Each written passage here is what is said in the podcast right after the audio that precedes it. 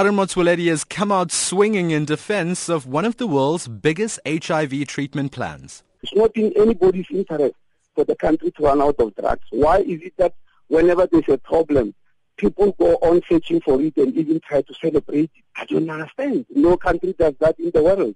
Motsoaledi even cut short his trip to the World Health Assembly in Geneva last week to launch an investigation into worrying media reports that have been highlighting a month-long shortage of ARV drugs in parts of South Africa.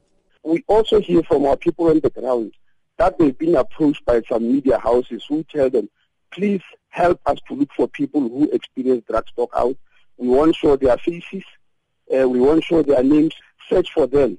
And we are saying, why is there such a thing? Motsoaledi admits there was a shortage of an ARV drug to treat children called Abacavir, but that's now been rectified. Abacavir has been supplied from Friday. I arrived from Geneva on a Thursday. We phoned the drug companies. They ran out of active pharmaceutical ingredients, APIs, which are not manufactured in South Africa.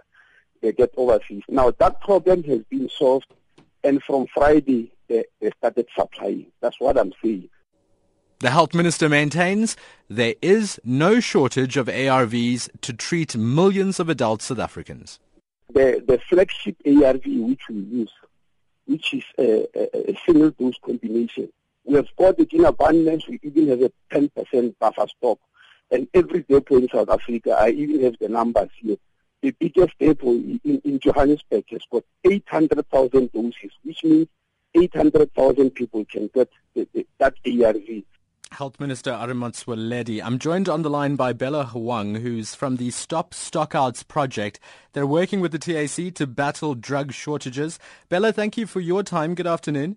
Hi. Well, I mean, isn't that an interesting situation? We call someone up and they claim to be you, and, and we're willing to go on air to talk to us about this. And we've got the Minister of Health claiming very much the same. He says the people that you're speaking to are claiming to experience stock shortages. They're claiming not to get their ARVs, but in actual fact, when he investigates, there's no proof. There's absolutely no evidence. How do you respond, Bella? Um, so what our project does is we are an independent civil society watchdog. We're made up of six different organizations, including Treatment Action Campaign, Section 27. And on a, we've been running for two years now, and on a day-to-day basis, we receive um, reports from the general public, from patients and from healthcare workers. We started in 2014, and in 2014 we received over 610 cases of stockouts reported throughout the year. And this year we've already had 350 different reports um, once we get a report, what we do is we call the clinic to verify that it, it, it is indeed a stockout. And about 80%, we're able to verify 80% of those cases with the clinic. So clinics do admit to not having the drug.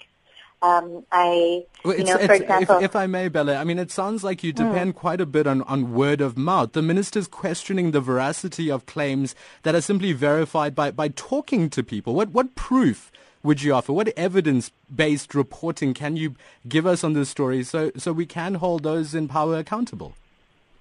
Yeah, so so every single call we get, we speak to the patient or the healthcare worker about that stockout case, and we find out more information. What drug?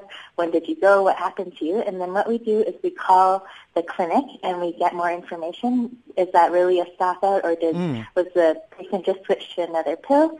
And then what happens is we take that case and we escalate it up to district managers and district pharmacists and they respond to us usually within two days. If they don't respond, then we escalate it up to the province, and we escalate it up to the depot. And so through this, we work closely with DOH, and through this whole escalation protocol, um, we're, like I said, we're able to verify that 80% of the time those stockouts actually are happening. And you know, there's different types of stockouts. So there's stockouts that happen at a national level. That means the entire country doesn't have that drug. But then there's stockouts that happen just at a clinic level. And that means that that drug is actually available in the country, but for some reason it's just not getting from the depot down to the clinic level. So a clinic in District A might have it, but the clinic in District B won't have it. When it comes to ARV, so, when it hmm. comes to ARV drugs, Bella, is is there any reason that you, the NGO, or the patients that you speak to, or even the, the health facilities, would want to misrepresent the facts and hurt the image of, of, of one of the world's biggest HIV programs? I don't see any reason to. It seems, you know, the patients and the healthcare workers that call us, they're kind of at the end of the line. They're desperate. They've gone to the clinic, you know, three or four or five times. They've missed work. Most of them have informal employment, and the, their employers are seeing them as unreliable because they have to go back to the clinic to see to keep checking to see if their drugs are out of stock.